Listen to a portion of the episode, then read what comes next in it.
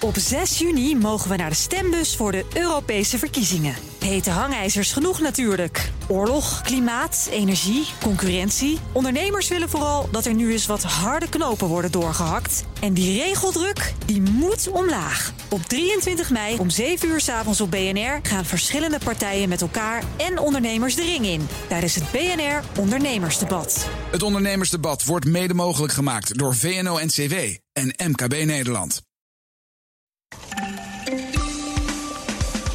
In Noord-Ierland komt de klap van de brexit misschien nog wel het allerhardst aan. Winkels hebben problemen met de aanvoer van de voorraad... en de emotionele reacties in zowel Londen als Brussel helpt daarbij helemaal niets.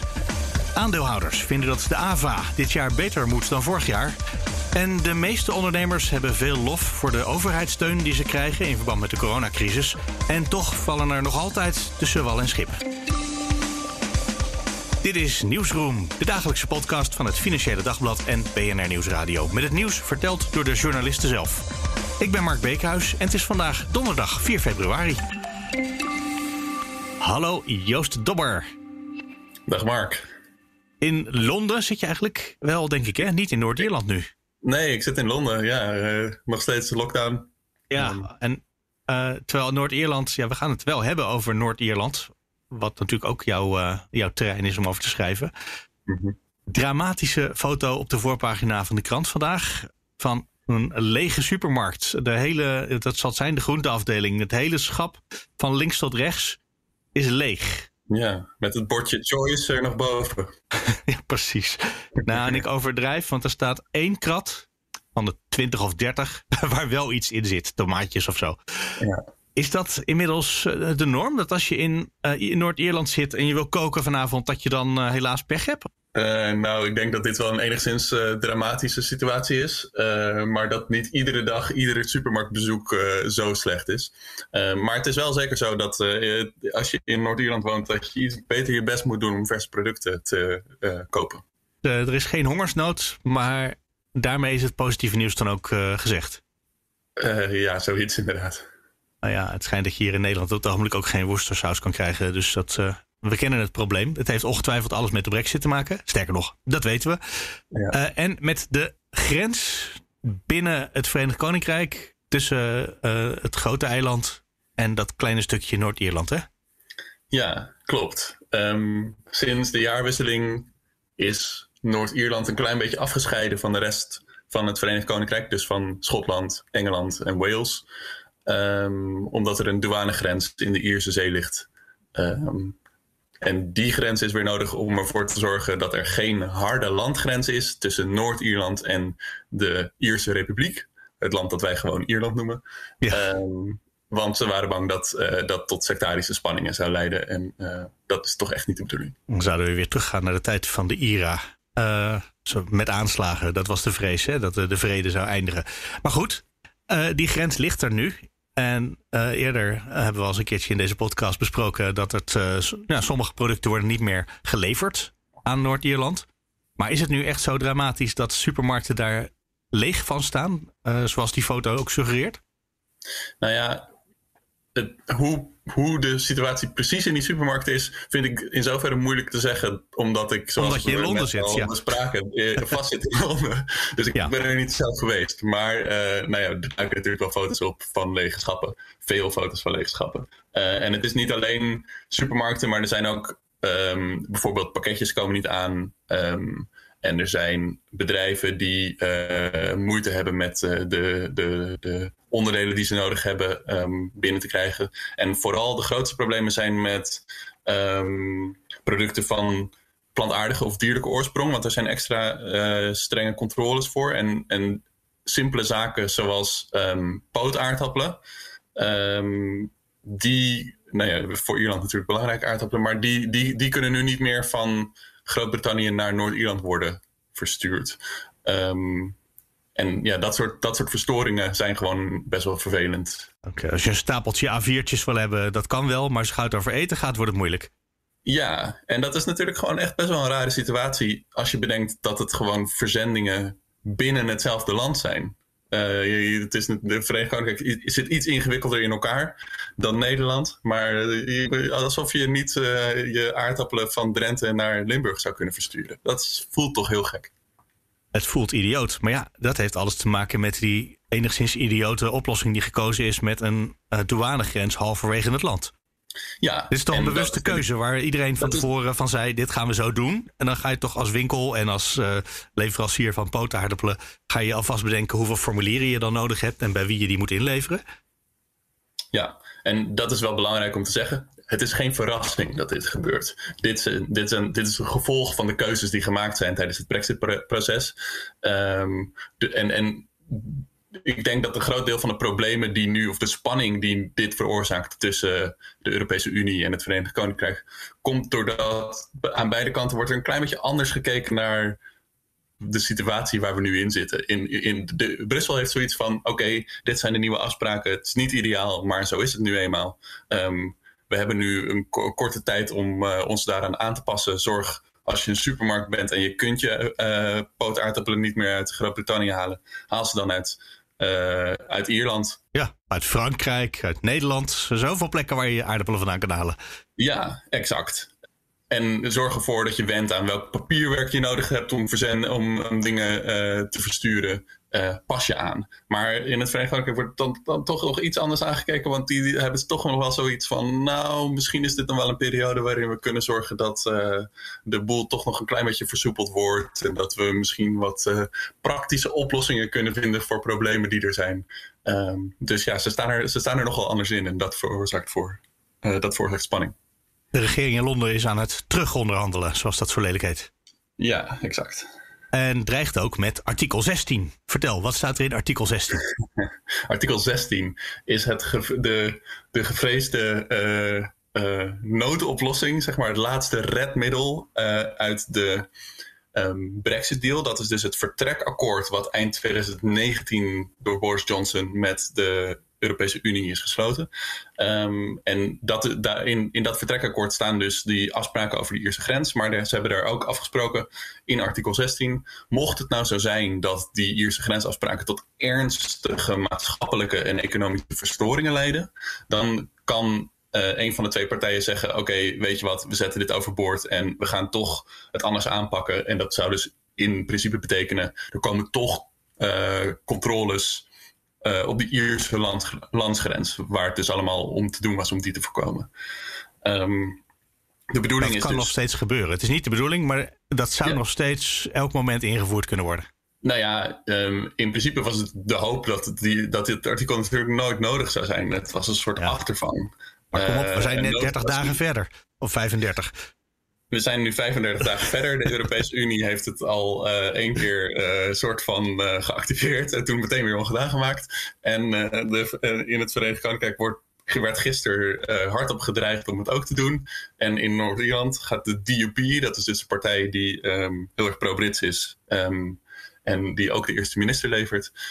die roept al heel, heel, de hele tijd heel hard dat, dat dat de Britten of dat Londen, Johnson, um, dat artikel 16 moet activeren. Ja, en dit, uh, dat de Europese Unie dat artikel 16 al heel eventjes een paar uur heeft ingesteld. of heeft uh, gezegd dat we dat zouden gaan doen. Dat was op een vrijdagavond, ging over de vaccins. Hè? Dus dat heeft met AstraZeneca te maken. Klopt. En dat komt keihard als een boemerang terug. als een stap in een onderhandeling. Ja, dat is wel, wordt wel echt als een blunder van de Europese Unie gezien. Dat, dat, dat zat in dat de Europese Unie wilde natuurlijk de export van, van die AstraZeneca-vaccins. Uh, ja, wilden ze ze tegenhouden of wilden ze in ieder geval een goed beeld hebben over waar ze heen gingen? Uh, in ieder geval die exportbeperkingen, uh, die werken natuurlijk wel goed. Alleen door die Ierse grensafspraken had iemand, besefte iemand in Brussel dat er een lek zat in, in die beperking. Namelijk via Noord-Ierland konden vaccins nog wegcijpelen naar Groot-Brittannië. En de oplossing om dat op het lek te dichten is artikel 16. Maar dat is wel een beetje een, een paardenmiddel voor, uh, voor, uh, voor dit doel. Dat had misschien op een later moment alsnog een keertje ingezet kunnen worden. Ja, goed, het is ook meteen weer van tafel gegaan. Maar dat helpt, dat helpt de onderhandelingen over uh, gewoon de levering van uh, supermarktspullen en andere spullen naar Noord-Ierland helpt dat natuurlijk helemaal niet. Dat, nee, en, en, en, en het heeft natuurlijk in het Verenigd Koninkrijk ziet nu, oh, Brussel heeft een fout gemaakt. Dat is een mooi moment. Dat geeft ons wat leverage in de onderhandelingen. Dus dan kunnen we mooi dit moment aangrijpen om te proberen om dan toch concessies af te dwingen. En dat is natuurlijk wel waarom deze boel uh, deze kwestie nu zo hoog wordt opgespeeld. Uh, omdat de Europese Unie afgelopen vrijdag die fout heeft gemaakt. Wat is de uitweg hieruit? Want er wordt natuurlijk sowieso nog onderhandeld. Jaren nog vanaf nu over de nieuwe handelsrelatie met het Verenigd Koninkrijk. We hebben de eerste set die nog moet worden geaccordeerd door het Europees Parlement, denk ik. Mm -hmm. dus de afspraken voor hoe we verder gaan zijn er nog niet eens. En uh, hoe, hoe ontspint zich dat nu in de komende tijd? Ja, dat is de grote vraag. Het heeft wel de potentie om, uh, om zeg maar te ontploffen. Uh, als, als, want tot nu toe is er heel erg emotioneel gereageerd. Uh, wel redelijk aan beide kanten van, van, van het kanaal. Um, als dat zo doorgaat, dan komt er een moment waarop er misschien toch iemand zegt van nou laten we dan de artikel 16 maar activeren. Maar uiteindelijk um, is dat niet echt in het belang van uh, van het VK of van de Europese Unie. Het uh, levert een hartstikke lastige situatie in Ierland op. En daar zit volgens mij niet echt iemand op te wachten. Um, de eenvoudige uh, oplossing is natuurlijk om Noord-Ierland gewoon eindelijk toe te voegen aan de rest van Ierland. ik zeg eenvoudig. In verhouding tot alle andere oplossingen die je kan verzinnen, lijkt mij dat nog steeds de meest overzichtelijke oplossing. Hè? ik denk dat dat wel ook met heel veel zo van zijn eigen problemen komt. ja, dat is ook ja, waar je had natuurlijk een, een, soort van uh, voorbode daarvan kregen we al deze week. Want er waren, ik weet niet of je dat nog weet, maar er waren havenmedewerkers in Noord-Ierland die dus die nieuwe controles uh, uitvoeren. Um, die Noord-Ierland van de rest van Groot-Brittannië scheiden. Die waren bedreigd door uh, pro-Britse um, figuren uit Noord-Ierland. Dus er, er verscheen allemaal graffiti op de muren. Uh, waarin stond dat havenmedewerkers uh, een legitiem doelwit van geweld zouden zijn. En um, kennelijk hadden ze ook gezien dat de kentekens van hun auto's werden opgeschreven en zo, dat soort bedreigingen. Dus afgelopen maandag hadden de lokale autoriteiten maar bedacht dat het verstandiger was voor de veiligheid van hun personeel om ze uit de haven weg te halen en tijdelijk die controles eventjes niet uit te voeren. Dus dat, dat laat je wel zien wat, wat voor wat voor, uh, wat voor spanningen er zijn. En dat, dat, dat dan maar uh, Noord-Ierland bij Ierland voeren. Um, ook niet rimpelloos zal gaan. Dat zal zeker ook niet. Nee, precies. Al was het maar omdat de man die op het ogenblik op een machtige positie zit, Ian Paisley, de dominee die altijd de unionisten aanvoerde, toch vroeger? Tegenover de ja. IRA stond. En het was dan van twee kanten uit werd er gevochten. Nee, zeker. Hey, maar is dat nu echt ook een scenario waar we rekening mee moeten houden? Dat het vroeger of later toch rond die grens uit de hand gaat lopen? Uh, dat, dat kan als deze spanningen doorgaan. Um, en dat is denk ik ook wel een goede reden voor Brussel en Londen om juist op, op een gegeven moment die. Um, uh, de, de, de, de boel een beetje te kalmeren en de, die retoriek die je nu hoort een beetje uh, wat te temperen. Um. Ja, daarmee wordt het wel ineens heel serieus als we het zo bespreken. Ja, nou ja, dat is natuurlijk het zwartste scenario. Uh, maar, maar het zou ook goed kunnen dat. Uh, de, de, de, Britten hebben nu aan de Europese Unie gevraagd om allerlei tijdelijke overgangsregelingen. die die grens allemaal wat soepeler moeten maken. om die te verlengen. Um, uh, Maros Sefcovic en Michael Gove, de twee uh, vertegenwoordigers die uh, samen deze uh, problemen moeten, moeten oplossen. Um, die hebben gisteren met elkaar ge gesproken. En hoewel de officiële verklaring zei dat het een constructief ge gesprek was, zijn er nog geen oplossingen. Maar nee. ze hebben natuurlijk. Dat betekent een constructief gesprek. dat betekent, we hebben, we hebben niet de tent uitgevochten. Precies. Maar ze, ze, ze zouden natuurlijk wel uh, met z'n tweeën een oplossing kunnen vinden. Het is niet onmogelijk. Ik bewonder je optimisme, Joost. Dank je wel daarvoor. Graag gedaan. Dat wil ik gelijk ja, ik ook. Hallo, Lennart Sandbergen. Goedemorgen. Van het Financieel Dagblad. We gaan het hebben over de AVA, de Algemene Vergadering van Aandeelhouders. Precies. Voor de vergadertijgers onder ons natuurlijk hoogtepunt van het jaar. Uh, dit is het tweede jaar dat ze allemaal onder uh, corona-omstandigheden plaatsvinden. En de vergaderaars Die hopen dat het dit jaar beter loopt dan vorig jaar, hè? Ja, inderdaad. Vorig jaar was het natuurlijk uh, nou ja, het, het AVA-seizoen, zoals dat dan heet. Dat begint ergens in, in maart, april. En vorig jaar was natuurlijk toen net die coronacrisis losgebarsten. Niemand wist nog waar die aan toe was en hoe lang het zou duren en zo. Uh, maar ja, die bedrijven moesten wel uh, die vergaderingen gaan houden, want er worden toch wel wat belangrijke beslissingen genomen. En uh, nou ja, dat ging bij sommige bedrijven niet helemaal lekker. Zijn er nog uh, smeuïge voorbeelden die je meteen dan uh, voor de geest springen, hoe het helemaal misliep? Nou, smeuig niet echt. Zeg maar, technisch ging het allemaal Schrijnende. Nog, wel, nog wel goed. Alleen waar uh, normaal gesproken is zo'n zo'n AVA, dat is ook heel leuk om bij te zijn als journalist. Omdat je daar dan, ja, dan zie je wat, toch wel wat oude mannetjes, zeg maar, die al hun hele leven beleggen. Die krijgen dan eindelijk de microfoon in handen en die kunnen dan het bestuur van een bedrijf als Shell of Unilever toch eens even lekker aan de tand gaan voelen. En eventjes toch gaan vragen van, goh, hoe zit het nou met... En dan, uh, nou ja, weet ik veel, uh, de inhoud van een pak uh, hagelslag of zo, weet je wel. en dat, dat is normaal natuurlijk echt, ja, dat, dat is gewoon leuk, een beetje cult. Um, maar wat wel een beetje het probleem was, was dat normaal gesproken kan je dan ook nog even, nou ja, dan beantwoordt het bestuur je vraag. Soms zijn dat wel gewoon belangrijke vragen. Um, en dan kan je nog een wedervraag stellen. Dan kom je nog een beetje in een discussie. En wat er nu vaak wel gebeurde, zeker uh, bij de aandeelhoudersvergaderingen die een beetje in het begin van het seizoen plaatsvonden, dus toen die corona nog heel nieuw was. Toen uh, nou ja, kregen mensen uh, te horen van, nou ja, je mag vooraf je vraag indienen per e-mail en nou, dat gaan we dan allemaal behandelen.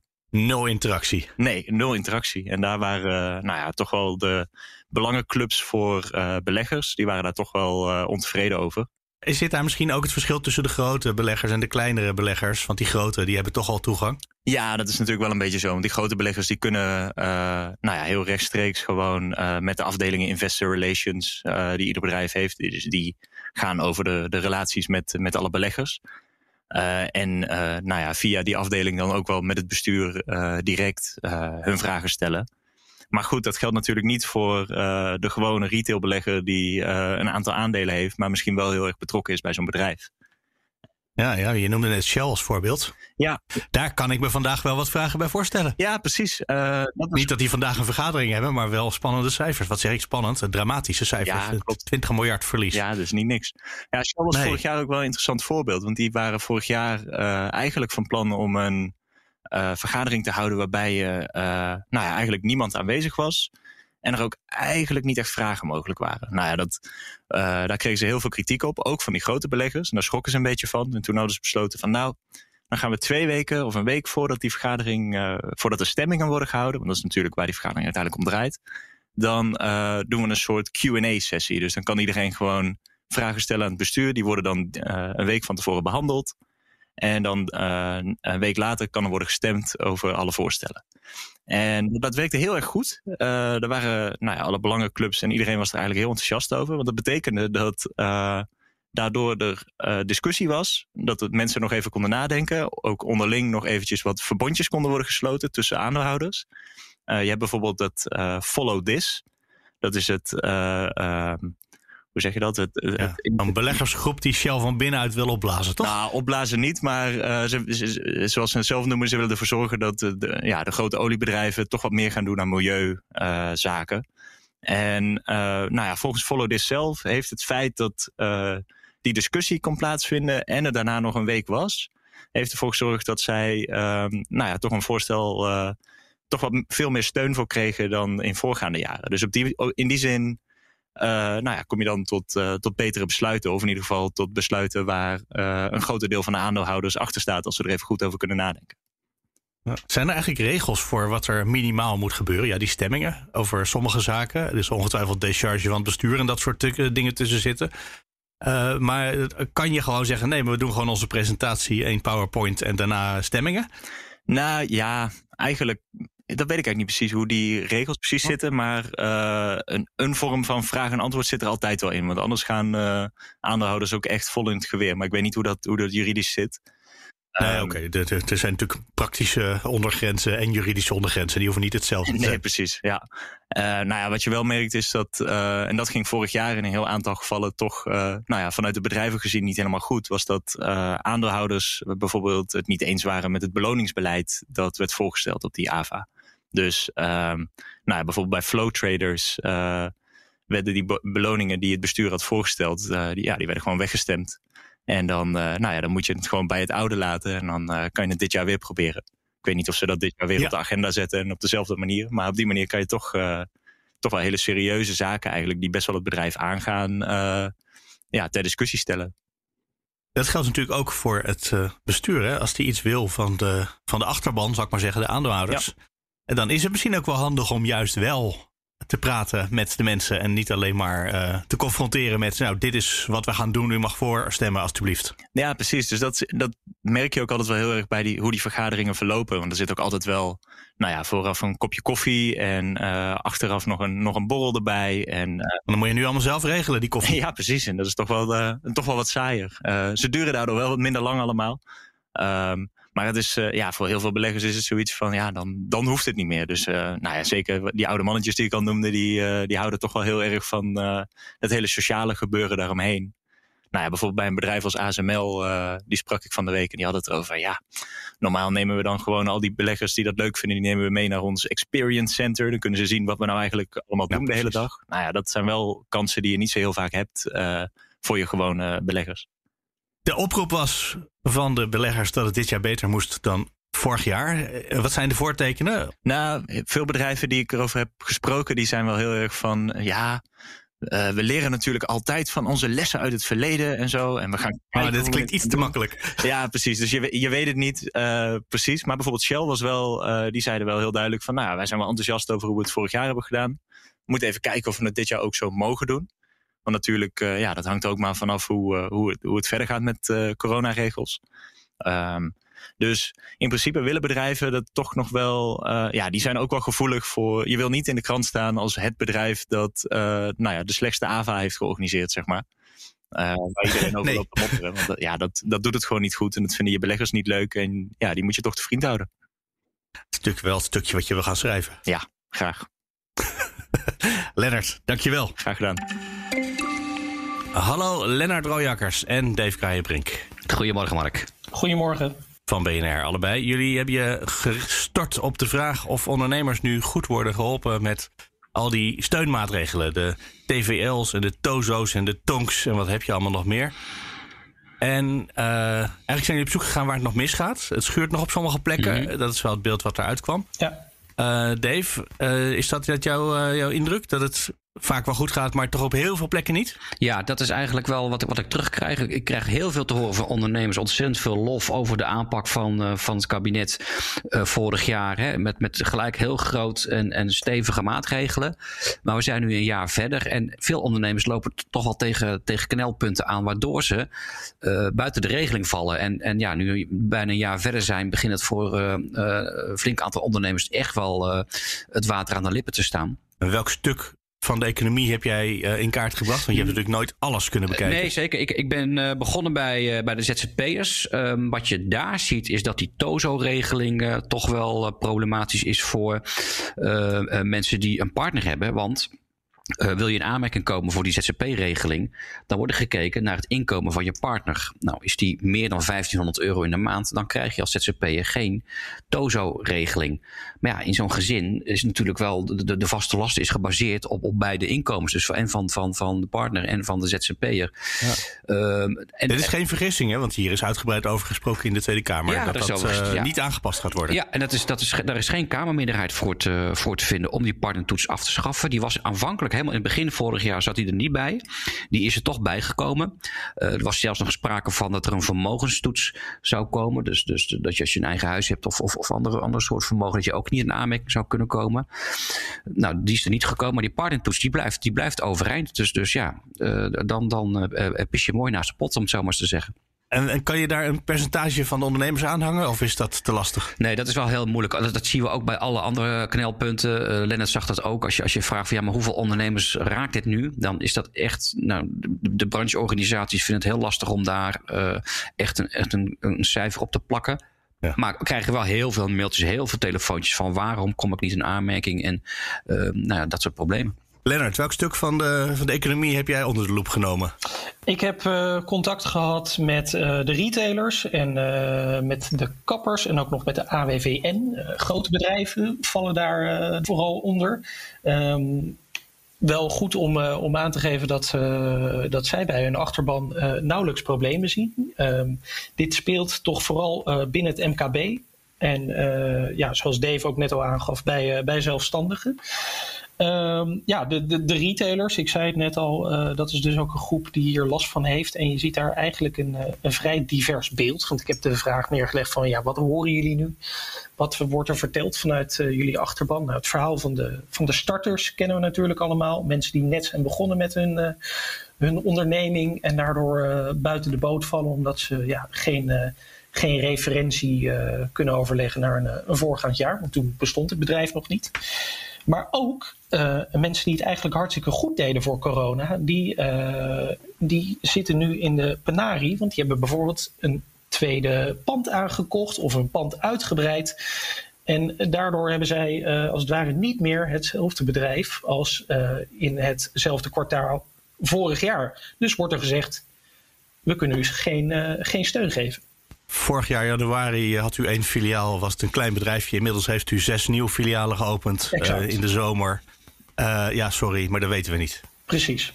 Er is wel voor de starters, wat jij net beschreef, het een en ander uh, verbeterd, toch? Dat er nu een half jaar terug gekeken kan worden in sommige gevallen. Ja, dat klopt. Ik heb het daar uh, overigens verder niet, uh, niet heel uitgebreid met in retail over gehad. maar die, ehm, die, die regeling die is er inderdaad. Want ook dit is iets wat natuurlijk in de Kamer wel besproken is. Uh, met felheid uh, is daarvoor gestreden door sommige partijen. Mm. En de minister zei: Nou ja, nee, we laten het zo. Uh, is het makkelijk om dat op te lossen? Want als je natuurlijk. Ja, dat is natuurlijk elke, elke ondernemer is, is anders, is bijzonder. Ja, ik sprak ook nog met de kappersbranche. Die gaven wel iets opvallends aan. dat zij tijdens de coronacrisis een lijst met 19 verbeterpunten hebben doorgegeven in, uh, in Den Haag. Van nou, dit kan wat ons betreft uh, allemaal beter aan, uh, aan de steunmaatregelen zoals die er nu zijn. Nou, de NOW is en daar is niet zoveel mee gedaan. Precies, de NOW is verruimd, de TVL is iets verruimd, maar verder ja, is er gewoon bijna niks mee, mee gebeurd. Ja, je ziet het ook, er, er, komt nog een nieuwe regeling aan. Dat is de, de TONK-regeling. Die gaat per 1 maart in met terugwerkende kracht. Dat is de tijdelijke ondersteuning noodzakelijke kosten. Um, maar die, de uitvoering van die regeling wordt weer aan gemeenten overgelaten. Dus de gemeenten krijgen een, een pot geld uh, en, en, kunnen hiermee uh, ondernemers mee, mee ondersteunen. Maar gemeenten zijn wel vrij om daar zelf weer voorwaarden aan, aan te hangen. Dus ja, dan, dan, dan krijg je dus ook weer dat de ene ondernemer in de ene gemeente weer anders uh, uh, voor in die regeling in aanmerking komt dan weer in een andere gemeente. Dus ja, ik denk dat je dat vooraf toch wel uh, misschien wat, wat, wat, wat strakker kan, kan organiseren. Maar het klopt wel dat het wel heel lastig is, wat jij ook net zegt, Mark, om ja, bijna per ondernemer een soort van, van maatwerk te leveren voor die specifieke ondernemer. Dat is wel, dat is wel heel moeilijk. En dat is wat, wat Koolmees en Hoekstra ook zeggen. ja, het zal toch over het algemeen heel generiek blijven en ja, daar zullen ondernemers buiten de boot vallen. Uh, ja, want jullie zeiden net, uh, inmiddels zijn we een jaar bezig. En daar zit een soort verwachting in van, ja, na een jaar moet dat toch wel goed gaan inmiddels. Als je een wetswijziging voor de Belastingdienst uh, erdoor wil jagen. Daar wordt tegenwoordig vaak wel één of twee jaar voor uitgetrokken. En dat is dan als er rustig overdacht wordt. Dus is het ook misschien, Lennart, um, een beetje ongeduld en onrealistische verwachtingen van die kleinere ondernemers die het wel zwaar nodig hebben, maar ja, die gewoon eigenlijk iets vragen wat de overheid niet kan leveren. Nou, waar wel op wordt gewezen is dat het, het succes uh, van deze regelingen, want heel veel ondernemers hebben er natuurlijk ook gewoon echt profijt van, uh, heeft alles te maken met gewoon die, uh, ja, het feit dat er gewoon ehm, een plan is en dat wordt voor iedereen uitgevoerd. Het is gewoon een grote harde klap. Simpel is, het. Het is simpel, het wordt snel uitgevoerd. Um, ga je dan maatwerk bieden, uh, dan wordt dat ja, uh, dan wordt het meteen gewoon een heel stuk lastiger. Uh, nou ja, help je de ene groep, dan wil de ander natuurlijk ook weer een aanmerking komen voor allerlei uitzonderingen. En ja, de geluiden die je, die ook een beetje hoort zijn, moeten we dat wel willen? Ik bedoel, dit staat nu. Uh, je zal je waarschijnlijk een heleboel problemen op de hals halen als je begint met die aanpassingen. Maar aan de andere kant, er vallen natuurlijk wel gewoon uh, ondernemers hierdoor buiten de boot. Dus, dus het is een duivels dilemma waarvoor ze in Den Haag staan. En dat is natuurlijk elke grens die je optrekt, maakt mensen die daar net buiten vallen. Als je dan zegt, nou, we kijken met zo'n uh, regel, kijken we eerst een jaar terug. Voortaan kijken we zes maanden terug. Nou, dan zijn er vast ook mensen die vijf maanden geleden begonnen zijn en net buiten die zes maanden vallen. Of die zich net hebben ingeschreven bij de Kamer van Koophandel zeven maanden geleden. Maar eigenlijk zes maanden geleden begonnen zijn. Of vijf maanden, waardoor de Kamer van Koophandel datum wel telt. Dat soort dingen komen voor. Hè? Uh, dat je dan. Uh, ja, maar toen had ik de winkel nog niet. Ja, die, uh, die voorbeelden werden ook genoemd. Eigenlijk van jullie beeld, wat ik nu krijg, is. Het gaat over het algemeen wordt het een succes gevonden, maar niet alle ondernemers hebben er echt uh, profijt van. Maar er is ook niks aan te doen. Dus ja. uh, het blijft zo. Mm, maar, nee, niet, niet, niet helemaal. Want er, zit, er zitten er ook wel gekke, gekke dingen in. Even los van of je nou net binnen of buiten een bepaalde periode valt. Een voorbeeld te geven. Als je als ondernemer een joint venture aangaat of, of een zaak overneemt. Dan, dan heb je op papier heb je meer omzet. Want dan komt het omzet van het andere bedrijf komt erbij. Maar dat is een papieren omzet. Maar die omzet wordt wel gerekend om te kijken of jij in aanmerking komt voor uh, coronasteun. Maar ja, in het echte leven maak je nu geen omzet. Je hebt, je hebt een bedrijf overgenomen of je bent samengegaan. Uh, dan, dan is die omzet misschien wel meer geworden. Maar ja, weet je, in, in, in kas. Uh, het zijn ook twee bedrijven die samen ja, één bedrijf geworden zijn. In, in kas komt er niks binnen. Maar op basis daarvan wordt wel bekeken van, oh, u maakt veel omzet. U, u krijgt geen uh, NOW of u krijgt geen TVL of noemen ze al die regelingen maar op. Dus dat zijn, dat zijn wel gekke dingen waar we ondernemers ook wel tegen aanlopen. En bijvoorbeeld ook dat een tegemoetkoming in de kosten weer bij je omzet wordt gerekend. Dat is voor een ondernemer is dat uh, nou, toch lastig uit te leggen. Uh, oh ja, dan kom je in de hogere boekhoudkunde waarschijnlijk. Ja, nou ja, nou, als je kosten als omzet rekent, dat, ik denk dat wij dat allemaal... Nee, tegemoetkoming in de kosten. Ja, oké, okay, ja.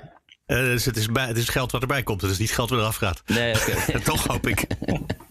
ik probeer een soort conclusie ervan te maken, maar dat is toch heel niet makkelijk? Nou, misschien, misschien zou de conclusie kunnen zijn dat, dat, dat met, met mogelijk nog, nog regelingen die, die eraan komen. Uh, uh, wat, kijk, heel veel ondernemers hebben inderdaad profijt van alle regelingen die er nu zijn. En hebben we het nog niet eens gehad over allerlei kredietregelingen die, die, die, die je aan kunt vragen. Maar als er nieuwe regelingen komen, dan is er volgens mij nu wel meer tijd om te kijken van ja, of je dat net waarmee je ondernemers helpt groter, groter kunt maken. En, en, en vooraf al die knelpunten eruit kan, kan, kan vissen. En dat doet mij nog aan iets anders denken. Want je hebt natuurlijk, uh, soms heb je cashflow problemen en heb je vandaag geld nodig. Mm -hmm.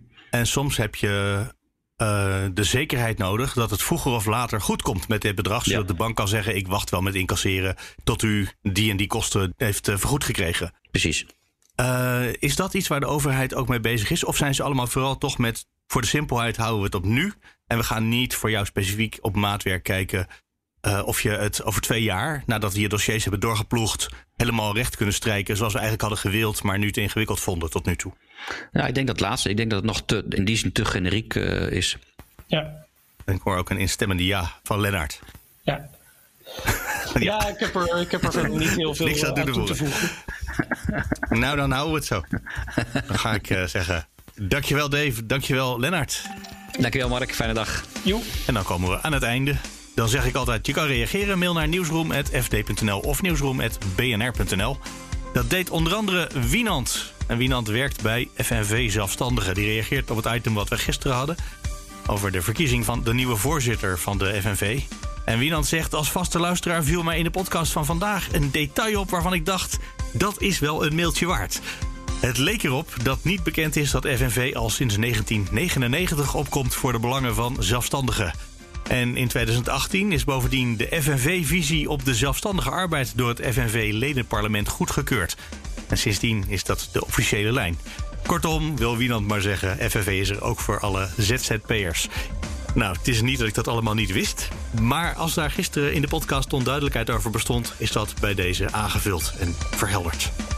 En merk op dat ik niet zeg gecorrigeerd, want het was niet fout wat we gisteren deden. En dit is een heel slim bruggetje naar de podcast van morgen. Want morgen gaan we het vast hebben over het debat van Hugo de Jonge van gisteren. Dat ging over het datalek bij de GGD. En ook Hugo de Jonge heeft allerlei dingen vorige keer.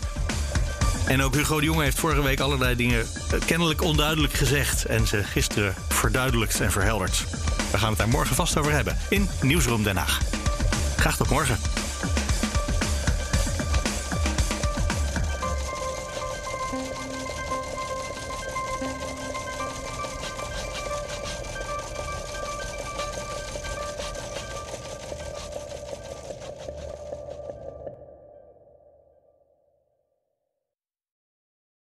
6 juni mogen we naar de stembus voor de Europese verkiezingen. Hete hangijzers genoeg natuurlijk. Oorlog, klimaat, energie, concurrentie. Ondernemers willen vooral dat er nu eens wat harde knopen worden doorgehakt. En die regeldruk, die moet omlaag. Op 23 mei om 7 uur s avonds op BNR gaan verschillende partijen met elkaar en ondernemers de ring in. Tijdens het BNR Ondernemersdebat. Het ondernemersdebat wordt mede mogelijk gemaakt door VNO-NCW en MKB Nederland.